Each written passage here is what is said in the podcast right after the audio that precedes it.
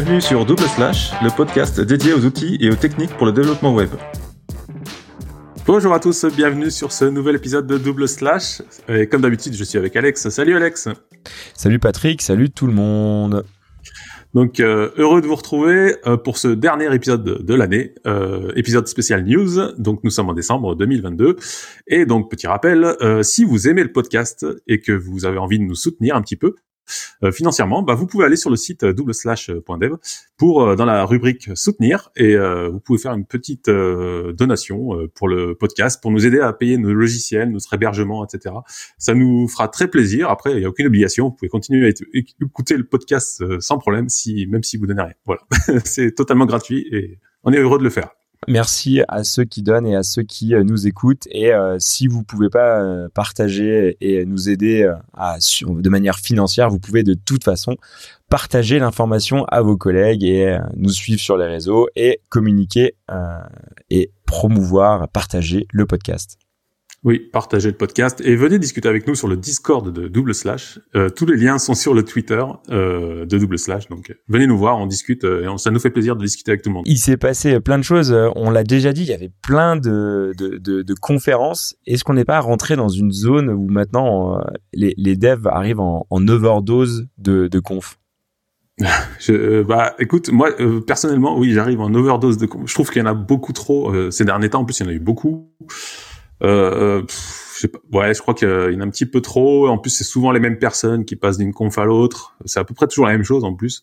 Enfin, euh, après euh, l'épisode, après l'épisode Covid euh, où il y avait beaucoup de confs en ligne, on a gardé cette cette méthode un peu de conf en ligne. Il y a du présentiel qui est revenu et ça fait beaucoup. Enfin, tout le monde essaie de faire sa petite conf, tout ça. Donc, ouais ouais, je pense qu'il faut arriver à un stade de, de maturité où euh, garder peut-être les, les grands événements, mais quand tout est concentré en même temps, euh, mm. peut-être que on arrive à, une, à une, zone de d'overdose.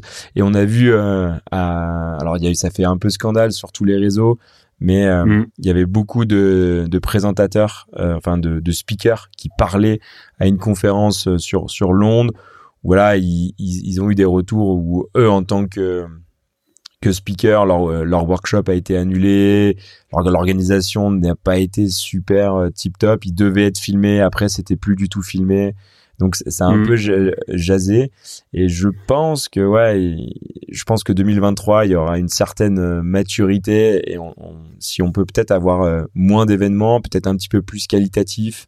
Et euh, à la fois en présentiel, à la fois en, en, vidéo, mais sur des vidéos euh, hyper bien organisées, bien structurées et tout, euh, je pense qu'on gagnerait euh, en qualité. Ouais, carrément, carrément. Après, il y a eu quelques, il y a eu la NuxConf aussi. alors, il y a, pas leur jeter la pierre, mais il y a quelques loupés sur la NuxConf au niveau du système qui était utilisé pour faire la retransmission.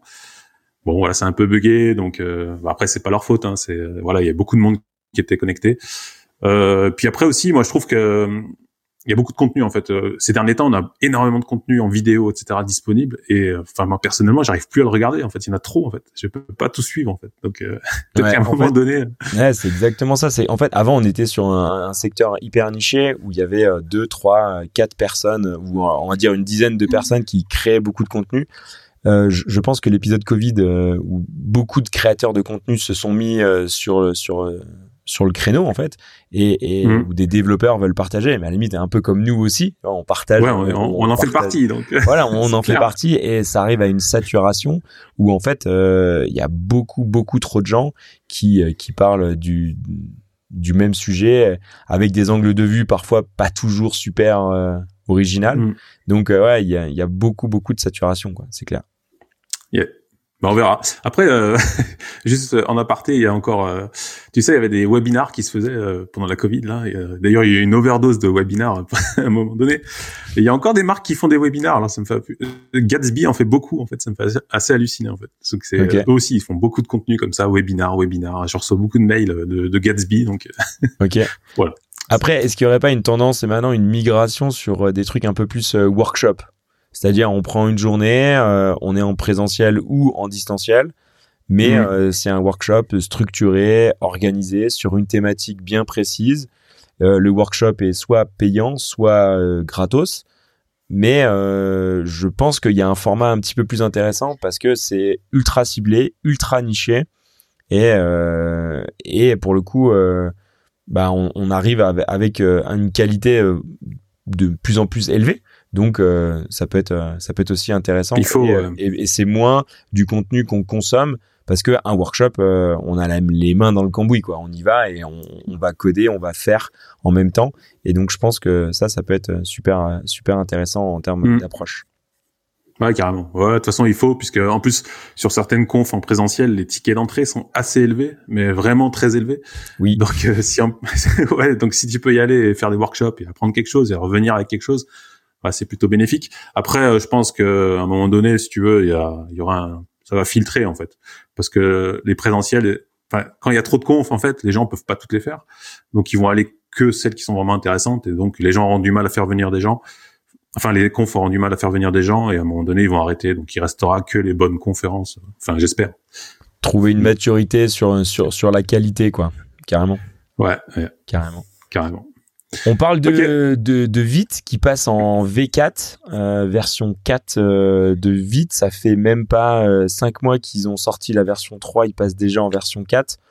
On va pas, on va pas reparler de versionning, mais on va dire maintenant c'est classique en fait, donc euh, pas, pas surprenant. Par contre, qu'est-ce que hmm. ça, c'est, c'est, quelle est la, la grosse nouveauté? Ah, Alors, il n'y a pas des changements de dingue en fait. Euh, pour la preuve, c'est que j'ai fait un, j'ai fait, euh, je suis passé de la 3 à la 4 sur un projet, et ça n'a rien changé en fait.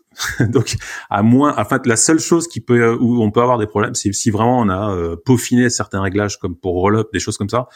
Mais dans l'ensemble, si vous avez une configuration qui est assez basique, assez simple, vous pouvez passer à la 4, ça cassera rien du tout.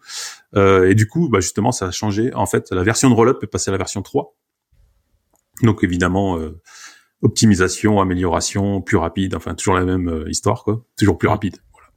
Voilà. La perf, la perf, la, perf, la perf. Et dans l'ensemble, ouais, il y a pas de gros changements, il y a quelques changements, il y a des petits breaking change sur le CSS, euh, le fichier .env, mais alors c'est vraiment des, des petits euh, voilà sur le caractère dièse ou des trucs comme ça, c'est vraiment hyper minime quoi, donc dans l'ensemble, la version 4 fonctionne très bien. on verra pas trop la différence et vous pouvez passer dès aujourd'hui à la version 4 sans problème. Alors après, ce qu'ils ont bien mentionné, euh, en, donc il y a un article, on mettra le lien, euh, c'est que de plus en plus de frameworks et de développeurs adoptent vite. On l'a vu avec euh, Astro, Next, etc., Quick. Enfin, il voilà, Storybook le prend en charge maintenant aussi.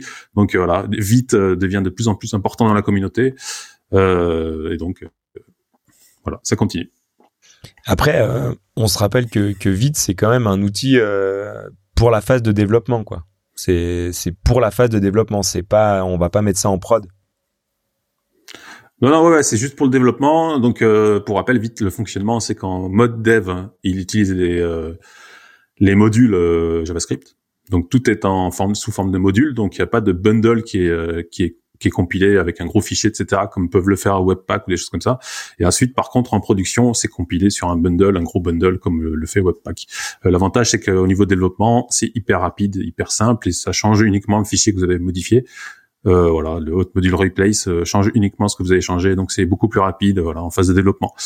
Euh, à noter, il y a un petit, il y a un nouveau plugin pour React en fait qui remplace Babel via SWC, qui est un compiler JavaScript un peu plus efficace et rapide, écrit en, Rust. Ah, le fameux Rust. Il fallait, il fallait. toujours. euh, par contre, euh, est-ce que ce plugin-là, il est spécifique euh, si on utilise React ou euh, il est complètement agnostique? Non, c'est que pour. Non, non, c'est vraiment React. React. Hmm. Ok. Ouais, c'est vraiment un plugin React SWC. Et il n'y a pas du tout de breaking change sur les sur de la version 3 à 4 de vite, non, vraiment. Euh, enfin, moi, j'en mais j'en ai vraiment. Enfin, il y a deux trois petits trucs, mais alors c'est vraiment pour euh, si t'as peaufiné tes réglages, mais je pense pas que ce soit hyper utilisé. Euh, donc, ok. ça m'étonnerait que ça, qu'il y ait beaucoup de gens qui aient des problèmes. La grosse majorité n'aura aucun changement. Fluide, fluide, c'est bon ça. Ouais. Mise mise update et et ça passe, et, nickel. Mm. Pareil, mise à jour de Angular 15. Yes, On passe Angular 15 sur une nouvelle version. Ouais, eux, ils vont assez vite. Je sais plus, c'est tous les six mois ou je sais plus combien en fait. Mais euh, Enfin, ce que je vois principalement, alors on n'est pas des spécialistes Angular, on n'en fait pas. Enfin, moi perso, j'en fais pas au quotidien et j'en fais jamais d'ailleurs. Mais euh, ce que je remarque, c'est qu'Angular se simplifie de plus en plus. En fait, euh, d'après ce que j'ai vu sur la version 15, en fait, euh, le ng module n'est plus obligatoire pour créer des components, enfin des choses comme ça. En fait, il simplifie de plus en plus la façon de créer les choses. Tu sais, Angular, c'est assez strict euh, faut créer pas mal de ouais, c'est un peu verbeux, faut créer pas mal de fichiers, etc. Ce qui plaît beaucoup aux développeurs Java en général. C'est très structuré. Et en fait, ce qui se passe, bah, que j'ai l'impression que plus en plus, au fil des versions, ils simplifient tout ça. En fait, de moins en moins verbeux, de moins en moins de fichiers. Donc euh, voilà. Et pour euh, en popularité. Et ouais, bah, de, toute façon, euh, c'est un pattern qu'on voit apparaître sur différents, sur tous les tous les React, enfin tous les mmh. tous les frameworks. Euh, chaque chaque framework majeur va aller prendre des, inspirations chez les autres et donc euh, il va récupérer les bonnes pratiques en tout cas ce que les gens ont considéré comme bonnes pratiques et, c'est plutôt c'est plutôt euh, pas mal mm. PrestaShop qui sort en version 8 Ouais. alors PrestaShop, on, on en parle jamais, mais alors jamais, c'est la première fois peut-être. Mais euh, ouais, c'est, mais après, euh, on peut pas, on peut pas nier que euh, dans l'écosystème e-commerce français, PrestaShop prend une place quand même. Ah, mais c'est très français. PrestaShop est très présent en France, et d'ailleurs, c'est un produit qui est français à la base. Enfin, ça a été créé par des Français et qui est passé en version 8 alors, euh, il y a peu d'infos. Alors, il faut savoir qu'il est passé en version 8 le 16 octobre. Enfin, la release a été, a été sortie officiellement le 16 octobre 2022. On en a quasiment pas entendu parler. C'est très difficile de trouver des infos dessus. Donc, c'est voilà. tu vois. Pourquoi? Ça pêche un peu de ce côté-là. Bah, je sais pas. Ok. Et euh, donc, de ce que j'ai trouvé, en fait, euh, déjà à la base, si les gens qui connaissent PrestaShop, ils connaissent les versions. Alors, les dernières versions, c'était la 1.7 qui a été assez compliqué à sortir, etc voilà, qui était vraiment un peu buggé, les gens voulaient pas passer dessus, etc. Donc c'était très complexe, très complexe. Et ils se sont rendus compte que le fichier, enfin le numéro de, de version le 1 devant le 7 ne servait à rien en fait. Donc c'est pour ça qu'ils passent directement sur la 8 en fait. Au fait, ils suppriment le 1, ils suppriment le point. Ouais, ils suppriment le 1. Ouais. Et ils passent en version 8. Ok. Voilà, directement. Euh, donc qu'est-ce que ça apporte? Ça apporte déjà deux versions en fait, euh, puisqu'entre temps il y a eu pas mal de remaniements d'équipe, etc. Donc maintenant il y aura deux versions de PrestaShop. En fait, il y, en a un qui s'appelle le PrestaShop Project, qui est la version open source, puisqu'à la base c'est open source PrestaShop. Donc il sera disponible sur le GitHub de PrestaShop et voilà, c'est open source, c'est pour la communauté, c'est la communauté, etc. Et ensuite, il y a une version prestashop.com qui, avec une version payante, avec des add-ons qui sont euh, inclus d'origine, etc. Donc voilà, il y a deux versions de séparation. Et ensuite, euh, bah, cette version, elle apporte un gros nettoyage au niveau du code. Euh, il passe à la, à la version de Symfony 4.4, sachant que ils viennent de sortir la 6. Bon, voilà. Ouais. Tout est dit. Bon, voilà, voilà. et sur Twig euh, version 3. Voilà. Donc ça évolue, ça avance et voilà. A priori, euh, c'est plutôt pas mal. Il y a de l'amélioration aussi au, niveau de l'admin aussi pour la gestion des produits, tout ça. Mais bon, PrestaShop est un bon produit dans l'ensemble. Après, malheureusement, le headless, c'est pas encore pour cette version. Ah, d'accord. Donc en fait, on, euh, il reste encore sur cette vision un petit peu monolithique du, du e-commerce, quoi. Totalement. Ah, je pense que le, headless est très attendu, mais malheureusement, pour l'instant, euh, c'est pas encore là. Ouais, après ils ont fait, après les, les devs ou on va dire la gouvernance euh, sur ce sur ce produit-là a fait le choix de rester sur cette architecture, quoi. Ouais, après c'est peut-être que enfin j'ai pas lu tous les détails, peut-être c'est prévu dans une prochaine version euh, dans l'année peut-être, je sais pas, mais j'ai pas vu ça passer, mais en tout cas la tendance du e-commerce est, euh, est vraiment sur le headless en règle générale donc euh, j'espère qu'ils vont y venir rapidement. OK. Et euh, grosse mise à jour sur Svelkit. Donc bah, qui est on va dire le moteur de rente enfin qu'est-ce qu'on pourrait dire? C'est euh... alors Svelkit, c'est euh, c'est le c'est le next ou le next de de Svelte en fait. Voilà. C'est ouais, c'est le framework au-dessus de Svelte. Exactement. Euh, alors ils, ils, viennent de sortir officiellement la version 1. Ça y est, c'est fait. 14 décembre 2022. Euh, donc Svelte, pour rappel, c'est un. Alors, c'est compliqué à parce que c'est en, en, même temps, c'est ni un c'est plutôt un compilateur qu'un framework en fait, on va dire parce que c'est un hmm. système qui compile du code JavaScript à sa façon, etc. Donc c'est entre le c'est entre le framework et le compilateur. Euh, D'ailleurs, euh, c'est super intéressant Svelte, donc je vous recommande d'essayer de, de, coder un petit peu avec, c'est vraiment pas mal. Et euh, donc SvelteKit, donc c'est le c'est le framework voilà au-dessus de Svelte qui permet de faire des applications avec des routes, etc. Un peu comme Next ou Next. Voilà. Et donc version 1.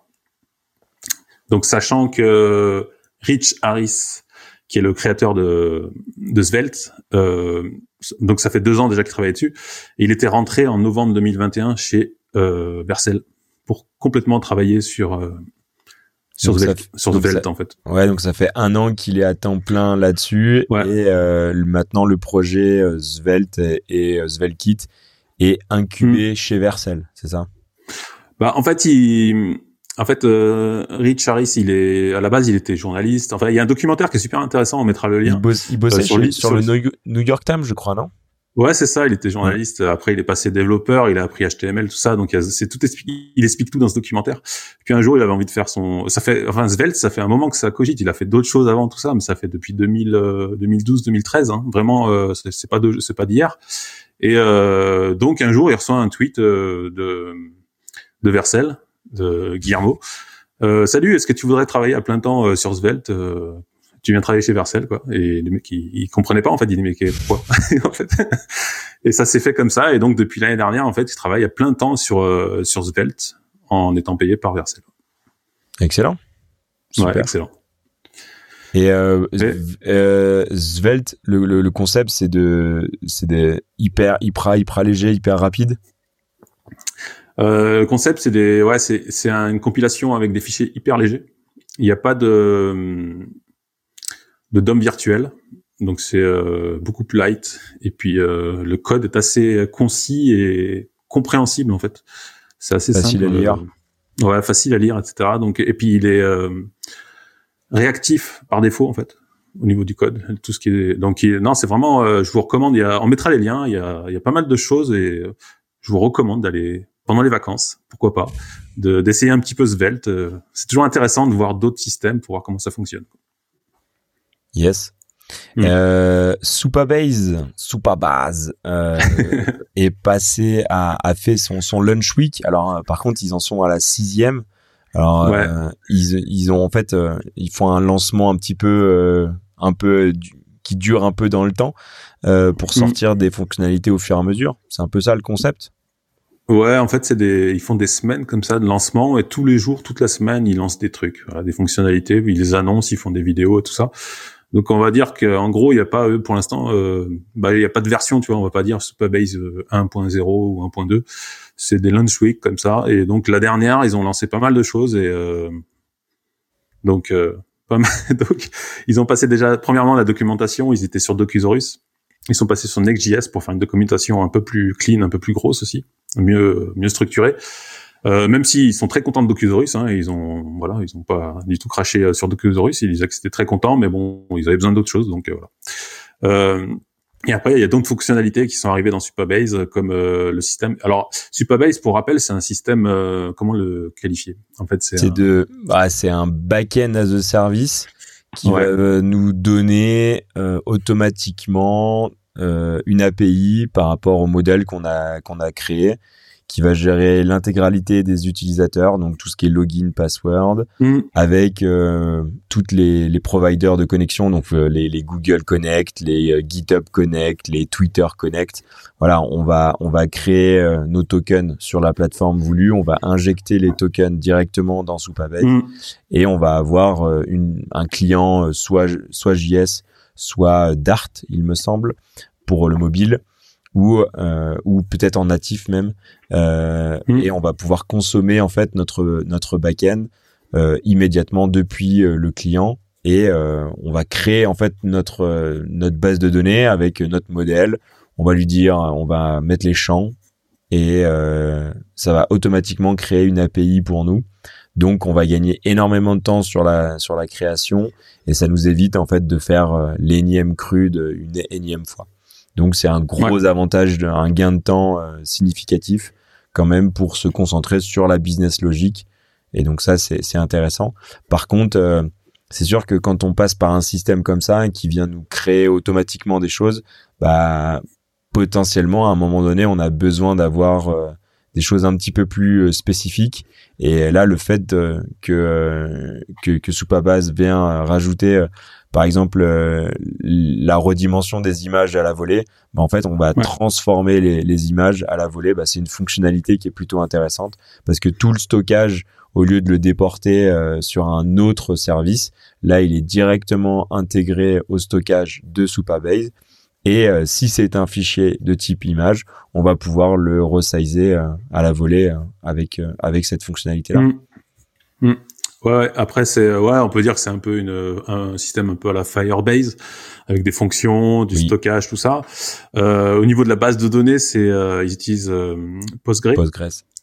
Voilà, c'est vraiment euh, le système, il, est, il repose vraiment sur Postgres et euh, il utilise tous les événements, tout ça, toutes les fonctions de Postgres, qui est vraiment assez un domaine assez large. Donc il utilise tout ça, euh, donc c'est très pratique parce que comme tu le dis, il y a un dashboard, tu fais tout ce que tu veux. Alors je crois qu'on peut le self-hoster normalement, il me semble. Et après tu, sinon tu as le service en ligne qui est payant, voilà classique.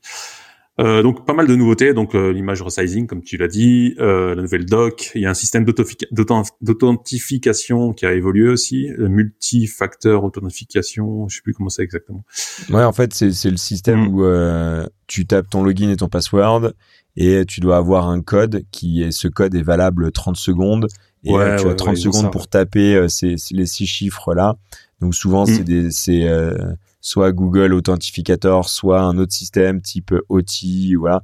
Euh, en tout cas, il, faut une double authentification pour pouvoir euh, rentrer sur le service. Ça amène un gros niveau de sécurité en tout cas. Ouais, ils ont ça. Ils ont euh, maintenant tu peux mettre un domaine custom. Tu peux avoir des backups à un point donné. Ils appellent ça le point in time recovery. Et surtout aussi euh, grosse nouveauté qui demande que tout le monde, enfin les utilisateurs demandaient parce que normalement ouais quand tu utilises le client JS en fait, la librairie JS en fait, tu avais un système de requêtes que tu faisais à, mm. à la Supabase et ils ont enfin intégré GraphQL. Voilà, donc tu vas pouvoir faire des requêtes GraphQL que tout le monde demandait. Trop bien. voilà. je, je, ne peux que approuver euh, ça, euh, même si euh, le, le, client JS était assez facile à, super bien fait, à utiliser. Euh, voilà, c'était, on était proche de la syntaxe de Mongo ou des choses comme ça. C'était voilà, on mm. appelle la collection. À la collection, je veux find one, find many, get list ou, les, ou des choses comme ça. Donc c'était très explicite. Euh, mm. Néanmoins, euh, quand on a l'habitude d'utiliser euh, GraphQL, bah c'est plus facile et euh, ça amène beaucoup plus de liberté en fait parce que le pouvoir revient au front. Donc le front va pouvoir appeler autant de données qu'il veut, de la manière qu'il veut, et donc c'est toute la puissance et toute la la, la structure de, de GraphQL qui est plutôt intéressante. Yeah. Voilà, donc Supabase, nouvelle, euh, enfin dernière euh, dernier lancement. Donc euh, il y aura le lien et allez voir ça et puis c'est intéressant. Il y a, vous pouvez créer un compte gratuit pour vous amuser un petit peu avec tout ça. Et ils sont quand même assez généreux sur sur le premier tiers. On peut pour pour un side project ça marche vraiment vraiment bien quoi. Donc donc c'est parfait de de faire un side project pendant les vacances par exemple. Et il y a même plein plein de, de ressources qui ont été mis en, en ligne sur sur sur le net pour justement passer les vacances et monter en compétences. Euh, Je pense, euh, on parle de CSS un peu? Euh, ouais, on parle de Flexbox. Donc, euh, alors on a une petite liste de, de, liens pour vous occuper pendant les vacances. Même si euh, je recommande de couper un petit peu l'ordinateur et de vous reposer, d'aller skier, euh, faites ce que vous voulez. Mais voilà, débranchez un petit peu, libérez-vous l'esprit. Mais si vraiment vous tenez travailler sur l'ordi, apprendre des nouvelles choses pendant les vacances. Bah voilà, on a on a quatre liens qui sont assez intéressants. Donc le premier, ouais, c'est euh, Josh euh, qui a fait un guide interactif pour Flexbox, donc qui est plutôt bien fait en fait pour vraiment comprendre comment les propriétés agissent sur Flexbox. Donc tout est euh, interactif. Vous avez, enfin voilà, je trouve ça super bien fait. Même et même pour des personnes qui ont déjà une expérience en Flexbox, rien que le fait de jouer avec l'outil, euh, c'est super sympa et, on, on et c'est hyper pédagogique quoi. Donc on, on mm. comprend vraiment bien euh, chaque propriété, euh, l'impact qu'elle a et, tout ça quoi. Donc donc non, c'est vraiment c'est vraiment intéressant.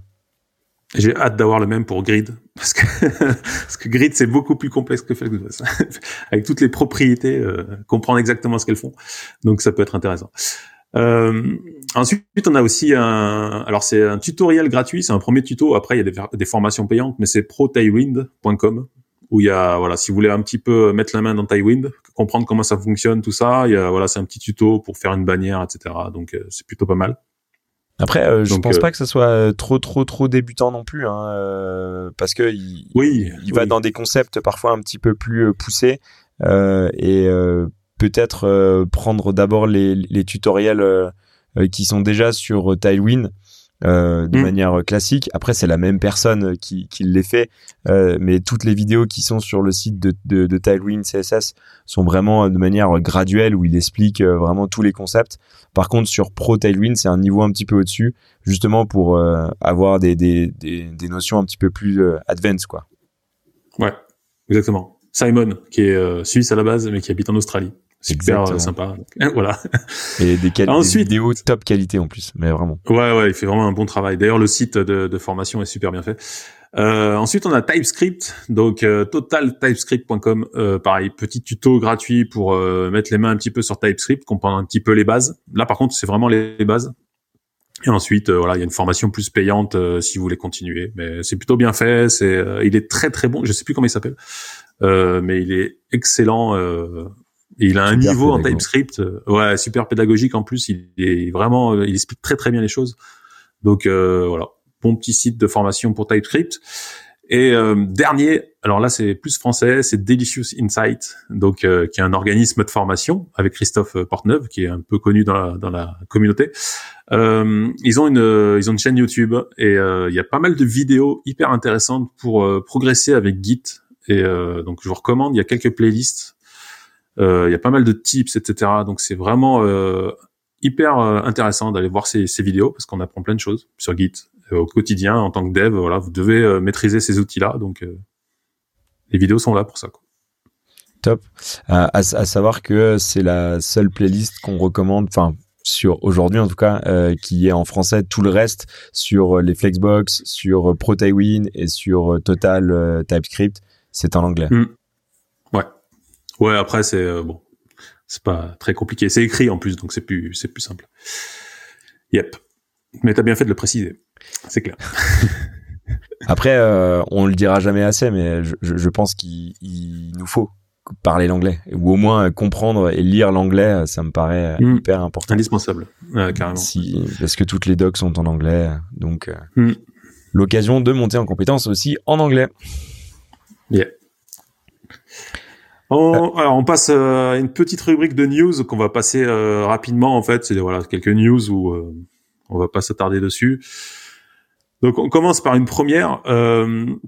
alors c'est c'est un c'est un projet en fait qui est qui a été soutenu par un peu la communauté WordPress.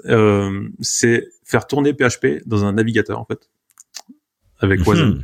Donc ça veut dire qu'on n'a plus besoin de faire tourner un serveur le, le PHP, il est directement dans notre navigateur, dans le moteur de notre navigateur. C'est ça? Ouais. Euh, ouais, ouais, en fait, ça tourne euh, dans le navigateur avec Wasm, est un moteur voilà, PHP qui tourne. Il y a une base de données, il y a tout ce que tu veux.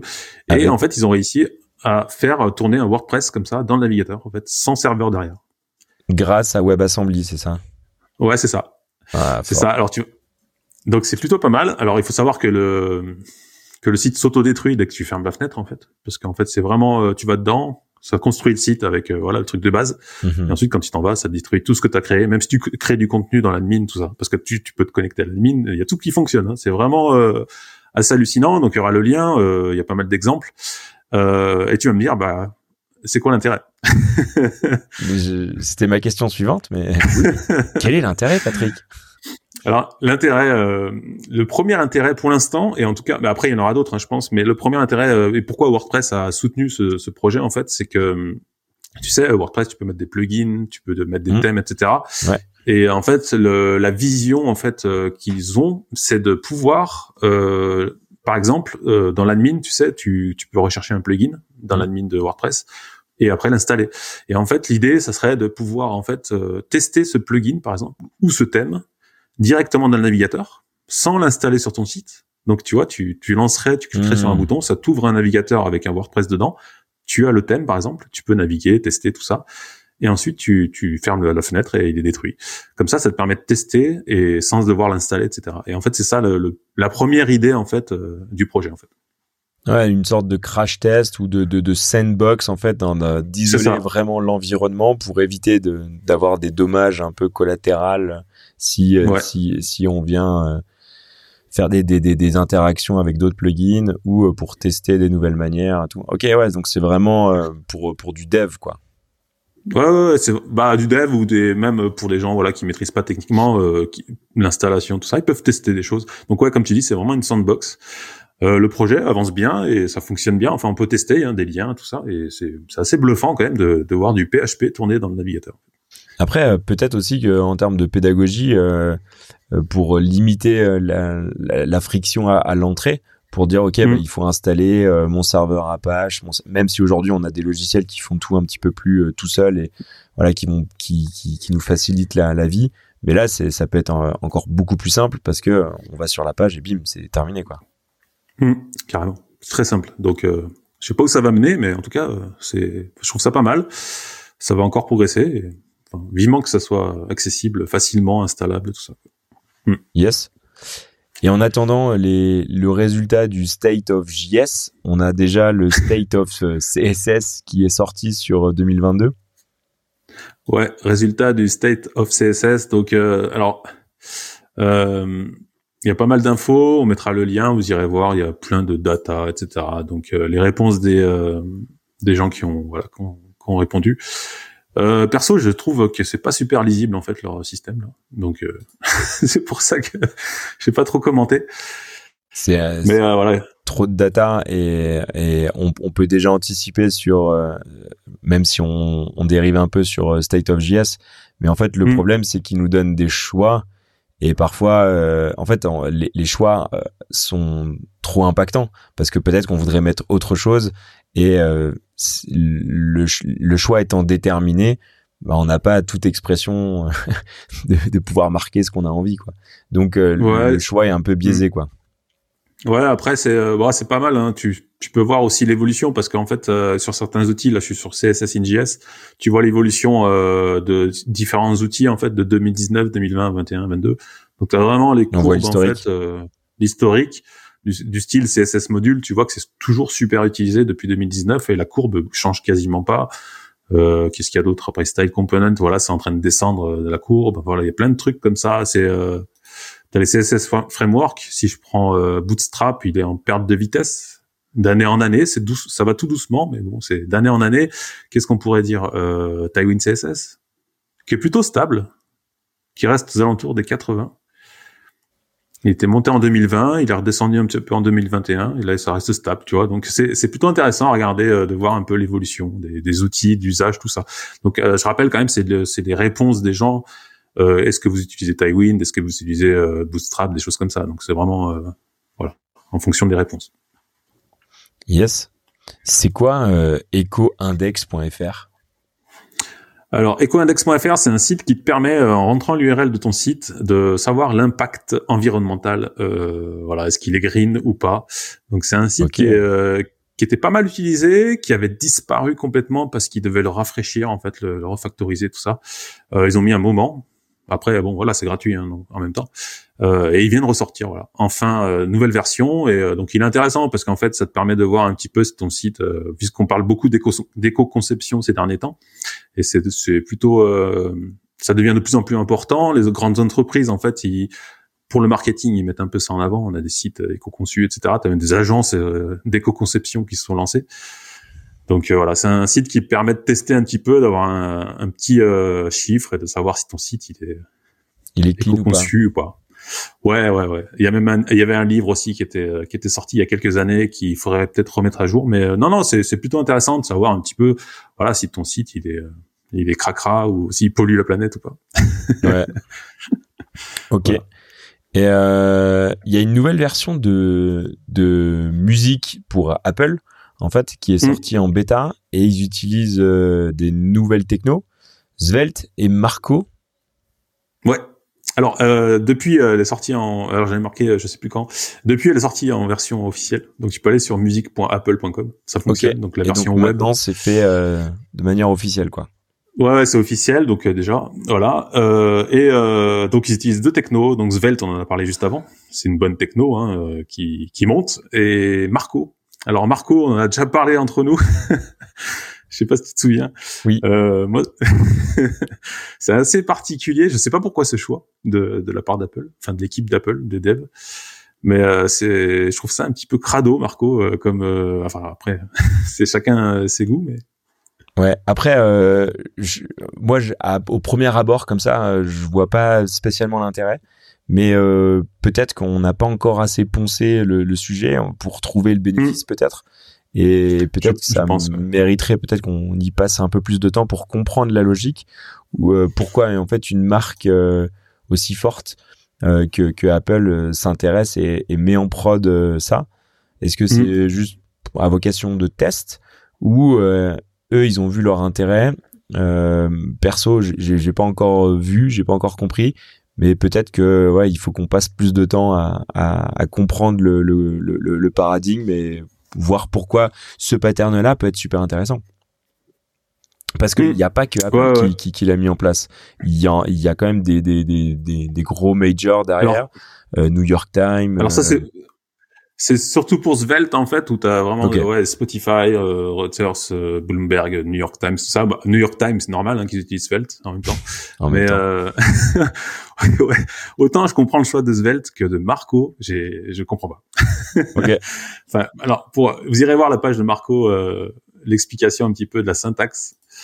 Euh, marcojs.com. Euh, en fait, c'est une sorte de HTML en fait avec des attributs dedans, des off, tout ça. C'est c'est vraiment particulier euh, ouais, faut aimer quoi.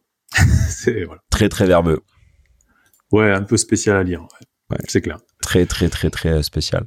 Euh, mise à jour aussi de la doc de React en, pour euh, le, b, le mm. beta.react.js.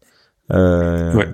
Gros, qui qu'est-ce qu'ils mettent à jour? Ils mettent à jour la doc. Euh, ouais, ils mettent à jour la doc. Bah en fait c'est pour la ta version la version 18 de React en fait la doc était quand même assez vieillissante. Et donc ils ont commencé à travailler sur une doc. Ils ont même enfin même ils, ils, demandaient à la communauté qu'est-ce que vous pensez de celle-là ou de celle-là en fait. Euh, vraiment ils ont demandé euh, préférez avoir des exemples comme ça ou comme ça. Donc ça évolue comme ça. Et de cette manière-là en fait ils demandent vraiment à la communauté. Et donc la version bêta avance euh, en développement. Et euh, elle est plutôt pas mal en fait. Voilà il y aura le lien. Je la trouve vachement claire euh, bien faite, la recherche, tout ça. Donc c'est comme on sait que les projets open source, la documentation est super super importante. Donc c'est bien d'avoir une belle doc comme ça pour euh, React.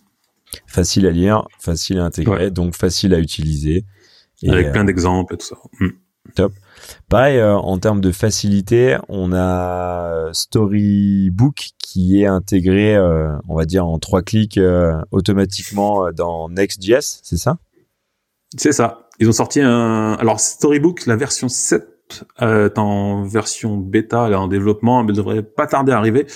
Alors il y a des gros euh, des gros changements euh, qui arrivent, mais ils ont sorti ce, ce, cette nouvelle fonctionnalité, enfin cette nouvelle possibilité d'intégrer Next.js super facilement en fait.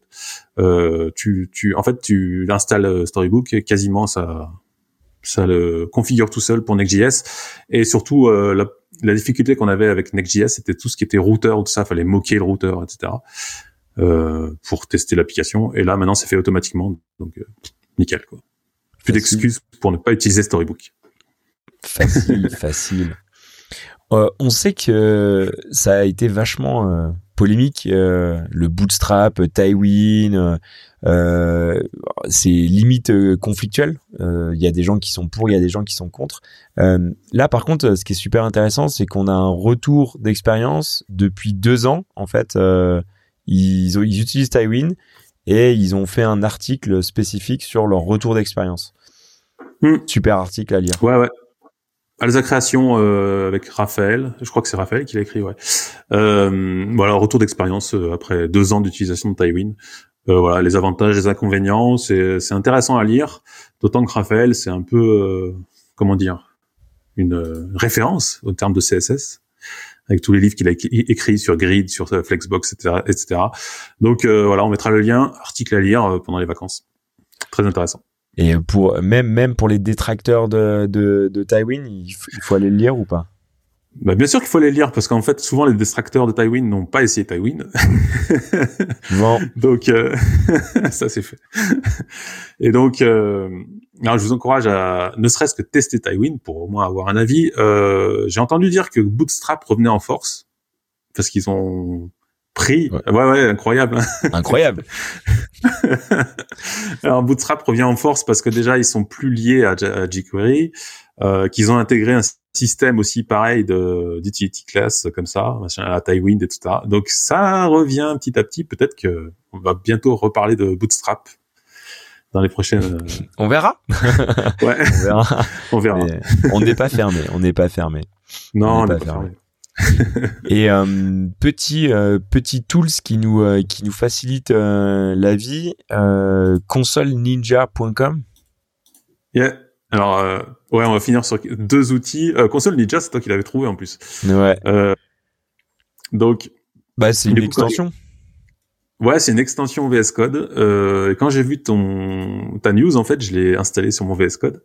Et comme je te disais juste avant l'épisode, euh, je l'ai. Euh, après, j'ai testé. Euh, alors, l'intérêt de console Ninja, en fait, c'est de donc via l'extension VS Code, c'est que vous tapez un console.log avec ce que vous voulez dans la entre parenthèses, et en fait, il va automatiquement vous écrire derrière en fait la valeur rendue par le console.log sans aller euh, dans la DevTools ou un truc comme ça. En fait, automatiquement. Ouais, dans le rendu, dans votre code. En directement fait, depuis VS Code, on va avoir euh, en surimpression la valeur qu'on a mis en console log, ce qui nous évite d'aller dans notre navigateur et de, de recharger tout ça, machin.